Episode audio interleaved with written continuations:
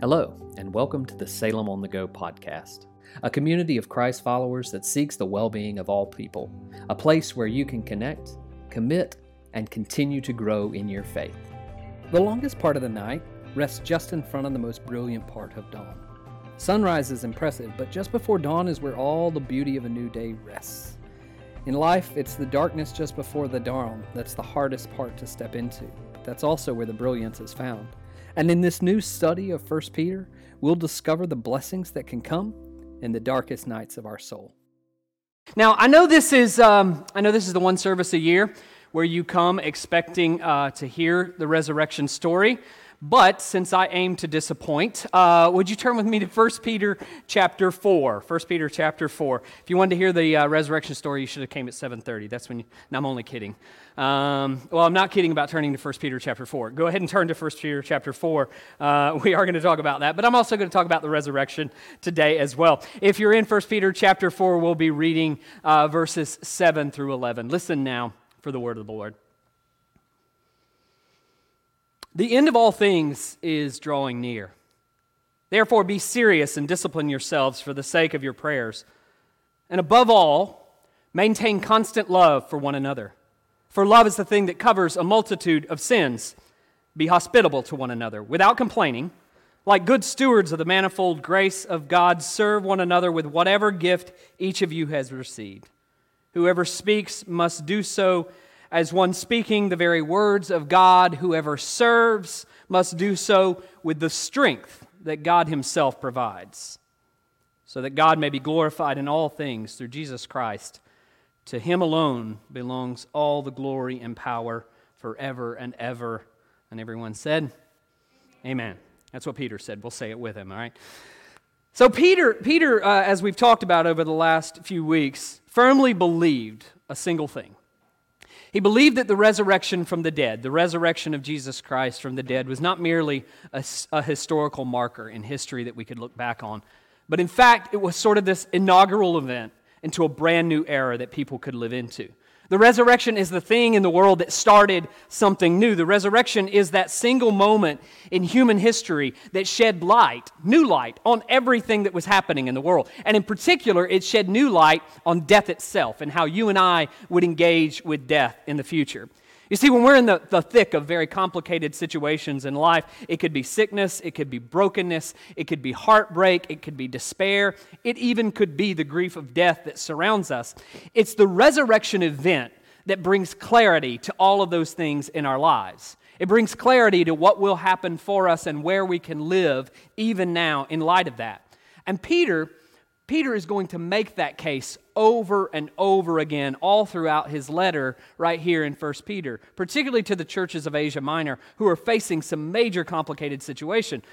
But here's the thing that we need to remember, and I, I can't emphasize this enough just in the same way that Peter did. Peter's writings were never born from fanciful teachings of Jesus.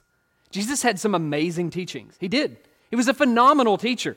Teachings that, that people around the world, even who are not followers of Christ, remember, love, cherish, and have, have committed to memory. But Peter did not uh, write out of those teachings. In fact, if, if you know, Jesus was Peter's rabbi all of his life, but if you take Peter's example, Jesus was a terrible teacher, apparently, in person, because Peter didn't listen to a thing that he said. Like he was always messing up and falling. And while Jesus, you know, offered those teachings, Peter just sort of continued to forget them. But where teachings ended in Peter's life, and I would argue the same is true for you and me, where teachings end, the resurrection continues. And I imagine in the moments just after Jesus' death on Friday, Peter probably did a lot of thinking. Right? He had these moments in his life where he's just reflecting over and over again. It, it, seems natural, right? Just after you have very boldly and publicly denied your master and your teacher, like you're probably going to turn inward and be like, okay, what could I have done better? You know, grab your cup of Ethiopian coffee and some baklava. Um, because that just seems right in first century Palestine in my mind. I don't know that that's actually historically accurate at all. It doesn't matter. Ethiopian coffee is amazing. If you've never tried it, that's completely for free. But, you know, he's sitting down, he's got these things in front of him, and he's just reflecting in his mind. And I imagine that in that short time between the cross and the resurrection, Peter is thinking about all those moments where Jesus had attempted to tell him how it would end. We've talked about some of those even here. Over and over, Jesus was telling the disciples, hey, look, it's going to end.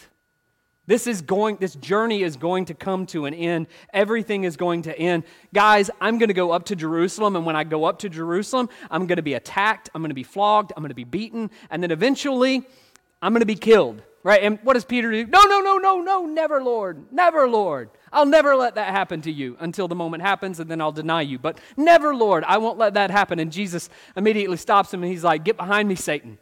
No, stop. You obviously do not understand the reality that comes in front of us. And then just shortly after that, of course, Jesus, you know, has a heart check because he was a little harsh on Peter, calling him the devil and all. But he pulls all the disciples off to the side and he says, Come here, guys, come here. Listen to me for just a minute. I just need you to hear me. He says, If anyone wants to come after me, which I'm assuming all of you do, I'm assuming as followers, you're going to continue this on even after I'm gone. If anyone wants to come after me, that person must deny themselves. They're going to have to take up their own cross, and then they'll have to follow me. Right?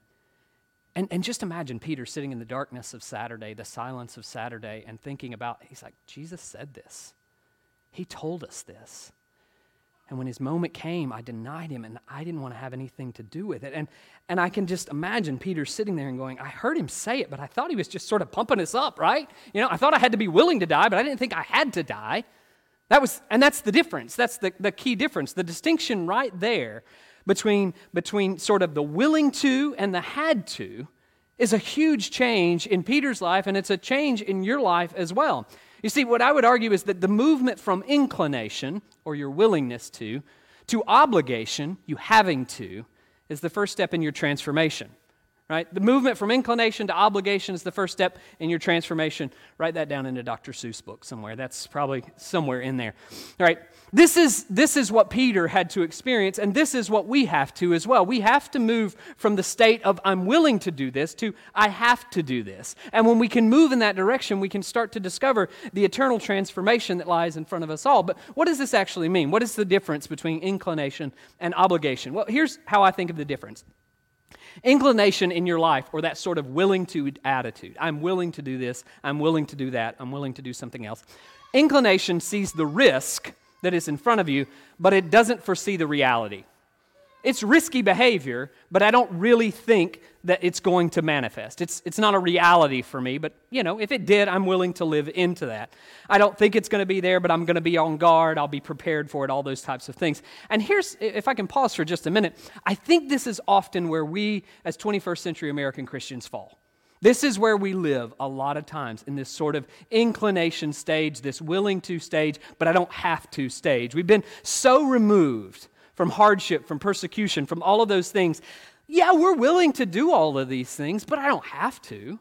We're willing to live into that, but I don't want to necessarily. I follow Christ because I assume hardship is a given, and, and I'm willing to live into that life if I need to, but hopefully I won't need to, right? And so what happens in this case is our model of discipleship, and as you and I live as disciples of Christ, it, the, the primary importance is this space. It's a tool that we pull out if life warrants it. And our faith in Christ can sometimes be that. Just a tool that we pull off the shelf every now and then in case life throws a curveball at me. A tool that we pull off the shelf in, le- in case I need sort of a tune up if something's going wrong. And this is the way of inclination, this willing to. But it's not the way of obligation. Obligation is very different from inclination because where inclination sees risk but not reality, here's what obligation assumes obligation assumes the reality and it accepts the risks associated with it. It recognizes this is the world that we're living into, and because it is, I'll just live under the risks that are there. And that's why Peter can start this section that we just read, 1 Peter chapter 4 verse 7 in the following way. He says, "The end of all things is near." It is near. It is happening. It is coming. There's no getting around it. The end is uh, present amongst us. Therefore, I need you to change your actions. You're living in a have to moment. The end is coming. Change your actions. Be serious and discipline yourself for the sake of prayers. Now, I love the way that Eugene Peterson offers this in his uh, paraphrase. He says, Everything in the world is about to be wrapped up, all coming to an end. Everything's going to be wrapped up. And so, what I need you to do is take nothing for granted in the world in which you're living. Stay wide awake in prayer. Constantly be alert so that you can act accordingly because everything is, in fact, coming to the end. The events of Christ's death was that thing that catapulted Peter from this inclination life, this I'm willing to life, over to this I have to do this. I have to. I'm obliged to live into this. There, this, this is no longer just risk assessment, right? We're not just measuring whether or not this will be risky. We're living in the reality that the end is right in front of us. And if the Savior, the Savior of the cosmos, had to face that end, then guess what? Peter would say, You do too. You have to face that reality. You have to live into that reality. And I, I, know often, you know, you'll hear people like me say that, like, the first step into salvation is to place your trust or your faith in Christ and in the power of a resurrection. But I'm going to argue that, that there's a step just before that. Oftentimes we, we call this confession. I have to confess my sins. But I would also say that the step just before placing your trust and faith in Jesus is you got to start with death. You got to start by trusting that you will die. Not, not, not a wide out death, not death in general, but you. And I know this is, this is crazy for me to say because everybody's like, yeah, preacher, I know I'll die. Like, we all will die, right? This is, this is where we are. This is our reality in world. But you have to trust that reality right in front of you to know this because the question that should haunt us if we know that we're dying is are we living as if we're dying? You ever notice this when someone faces their own mortality? The way they live, the way they interact, the way they engage with other people changes. You ever know this? Uh, this happens over and over again, and I'm sure you've had this experience in your families and others that the moment someone discovers that they're facing the end of their life, everything changes about how they engage with life. And Peter would say that in light of Christ's death and resurrection, we all should live as people who are bent on dying. We should live as if we're dying. So, are we living as if we're dying? Are we living as, with the assumption that the end is near? Are we living under the assumption that everything is going to be wrapped up? Because that, ch- that right there, that will change your behavior. That will change the way you live in this world. That will change how you love your neighbor. It will change how you love your family. It will change how you act in the business world. It will change everything about your environment if you just start living under the obligation that you are dying. And that's always the starting point of the life of faith because it forces us to make different decisions about the life that we're living. I think about this uh, particularly when, when we participate in some of the riskiest behavior uh, uh, imaginable. Now, some of you maybe aren't risk takers, others of you maybe you're, you know, kind of adrenaline junkies. Personally, I am terrified of heights. Like I am, and I'm afraid because I will die, right? Uh, I just know that one strong wind is going to come when I'm up on the top of the Empire State Building, and I'm done. All right, it doesn't matter. I get on top of the Sears Tower or the Willis Tower, whatever the heck it's called now, up in Chicago, and they got a glass box, and I know that, you know, the glass is like this thick, and I could step over and look straight down, but I'm like, my big old booty's gonna break right through that glass. It's just gonna go straight down as soon as I step on. Like I realize it, I'm going to die, and I have this fear of heights. The problem is, I also don't like limitations. This combination is terrible in my life. I, I don't like you to tell me I can't do something. And that just becomes a really, really bad combination. And so I remember the first time I got on top of a rappelling wall. Anybody ever rappel? You got any rappellers in here? Okay. So when you get on top of a rappelling wall, there's a lot of checks you got to go through, right? First of all, you got they give you this rope, and it's just about that big around. They're like, that's going to hold your entire body weight, and I'm like, sure it is, right? They're like, check your rope, make sure there's no like frays in it or knots, and then they give you this carabiner, this little piece of metal, and I'm like, isn't that a keychain? Like, are you kidding me? This is going to hold me, but this that's what it's for, right? And, and you got to check the rope and you got to check the carabiner, and then you got all these phrases, you know, that confuse you because it's like on belay, belay on, on rappel, rappel. I'm, I don't know what any, is that French? Why are we saying that? I'm on the rope. Could you catch me if I fall? That's all I want to say. But you say all these things, you go all through these things. And, and here's, I discover why you go through these checks it's to lower your risk. Right? If I fall off of that rappelling wall, what's the consequence? death. that's, that ain't changing. Maybe that's the consequence period when I fall off that wall. I could do it. It's going to, consequence is always going to be there. But what they try to do as you're coming up is they try to help you lower the risk. If you can make sure that there's nothing wrong with the, the rope, okay, that's one step. If you can make sure there's no cracks in the carabiner, that's another step. If you make sure that you're communicating well with other people around you, that's another step. All in this process of lowering your risk. So, consequence still there, but the risk is lower, so I'm okay. But here's the reality nothing ever changes with that consequence. The consequence always remains the same in that space. And here is the moment. There's always a moment. Here's the moment where it all changes for me. I remember the first time I rappelled, it was on a fire tower in, in uh, Weaverville. And before I rappelled, I can't demonstrate it up here, you have to step back out and you can't just lean like this. Anybody who's ever rappelled knows this. You can't lean just like this and, and tug the rope. You have to actually become, what is this, per- vertical, horizontal? You have to become horizontal, right? You have to become parallel with the ground. So the ground is below you like this, and your body has to stick straight out while you're holding it. This is this is different. This is not just lowering the risk. This is embracing the consequence. The only way I can get out there and stick straight out is I'm like, okay, I'm gonna die. That's okay, I'll die. You know, and if I don't, whatever, but I'm just gonna die. And that's exactly what my, mentally we have to do. Like, in order to go through it, like, you can lower the risk all you want, but there comes this point where you just have to embrace the consequence and go to it. I had to obligate myself to death and then jump. And thanks be to God, I am still here today. Everything worked out. But I obligated myself in that action to death. I calculated the risk reduction. I was inclined and willing to step over to the edge. But believe me, before I leaned out over that edge, I just had to face death and be like, I could die. Okay, mom, I love you. Bye. You say all your words, whatever you need to do, and then go off over the edge. I had to live in that moment as if I was dying. And in order to live like I'm dying, I have to be willing to embrace death. But when we live, and this is really important in light of what Peter's going to say, when we live with death in front of us, we will change how we live before, before death comes to us. If you'll live that way now, you'll change the way you live before death ever even comes. And that's exactly what Peter is going to be arguing for here in this fourth chapter. The end is near, stay disciplined. The end is near, stay alert. The end is near, death is coming. Death is surely a reality for you, so pray without ceasing. Continue to live in that reality. Be diligent with your spiritual disciplines and all of those things. And listen to the way that Eugene Peterson breaks these next two verses down, verses 8 and 9. He says, Most of all, what I want you to do is I want you to love each other as if your life depended on it. Love each other as if your life depended on it. Love will make up for practically anything that happens in your life. Be quick to give a, a, meal to the hungry, a bed to the homeless, and do it all cheerfully. Can you say that with me? As if your life depended on it. Say that one more time. As if your life depended on it. We love one another as if our life depends on it, as if death is staring us down as we offer this love.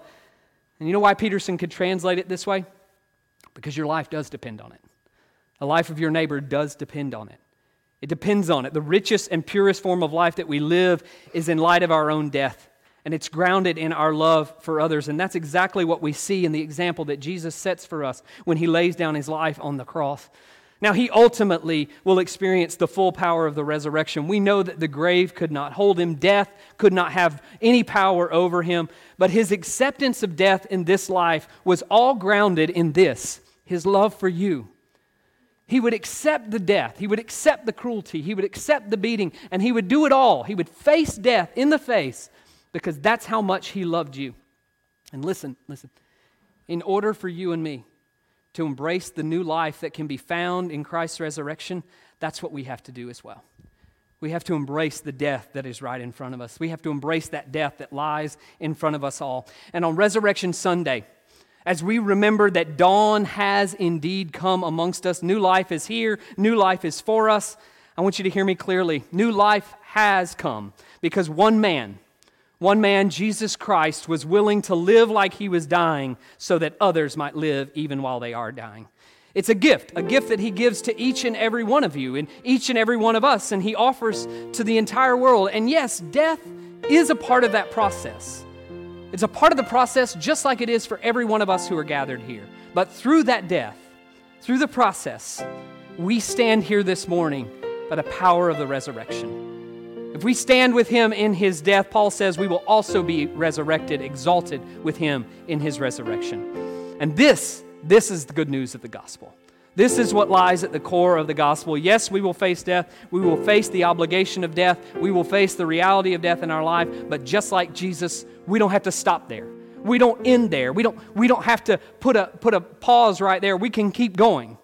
Because the same God who brought Jesus back from the dead, giving him life through the power of the resurrection, that same God rests in you as well. That same power rests in you as well and is always with you as well to bring all those things in your life that are dead and gone back to life. You can live in the power of the resurrection in the same way that you live under the obligation of death. For all the dreams, we all have these. For all those dreams in your life that just seem to feel dead, there's a resurrection that can bring that back to life.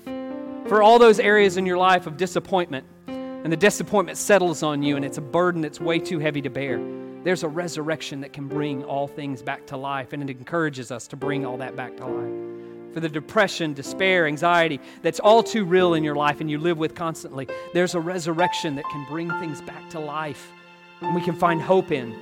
Some of you have faced sickness, others of you have sat with darkness and despair that few of us in the room and online can imagine. And still others may be just struggling each day to walk under the weight of grief and loss, and we feel it all the time. And you know that death is real. You've lived through it, you've experienced it. And you feel obliged to it because it sort of forced its way into your life, whether you asked for it or not. And I want you to hear me clearly this morning. There's a resurrection that brings all things to life. There's a resurrection that changes us. Because it has come, I want you to love like your life depends on it. I want you to love and give yourself over as if your life depends on it. As people of the resurrection, that means we can be extravagant with our love. We can be audacious with our love. We'll be generous with our compassion to everyone we meet. And that's kind of how Peter wraps up this section with speech and actions. In verses 10 and 11, he says, Like any good stewards, God's given you this grace. Like any good stewards who's been given a gift of manifold grace, serve one another.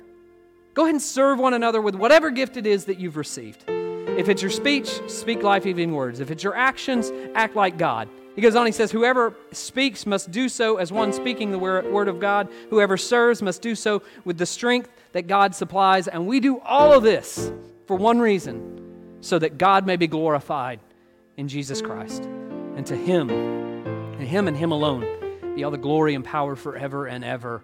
Amen. For you are the one who brings dead things back to life. You are the one who breathes breath back into our lungs.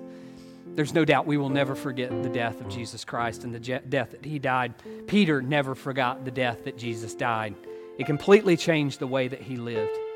But it changed the way he lived because now, for the first time, he could face his own death. But he also never forgot the resurrection because, in light of the resurrection and the trust of the resurrection, he could live his life and trust that his life was in the hands of one who cared for him and created him. And that event, that single event in history, not the teachings, not anything that was done, not the miracles, that event was the trigger. The event of the resurrection sealed the moment of transformation in Peter's life. And that event can seal a moment in your life as well.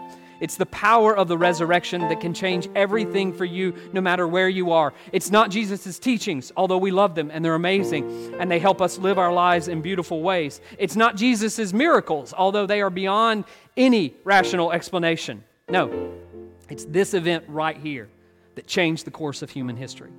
And it's this event right here that can change you today, no matter where you are, no matter what death you're facing. And in just a moment, I'm going to invite us all to come to the table of remembrance. And oftentimes we approach this table right here as a table of memorial, remembering the death that Jesus died, the brokenness of his body, and the shedding of his blood. But I want to direct our minds this morning in a very particular way. I want to not only remember the brokenness of his body and the death that we come to celebrate, but Jesus said before he left, I will not drink of this cup or eat of this plate until I do it again with you in paradise. This meal is not only a meal of remembrance, but it's also a meal of promise.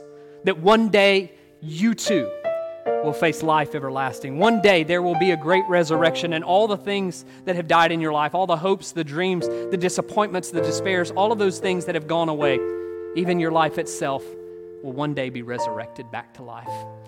And you come to this table this morning remembering that, holding on to that, and embracing it, and knowing that it is through Christ's power that we're able to find that. Would you stand with me today as we prepare our hearts to approach the table?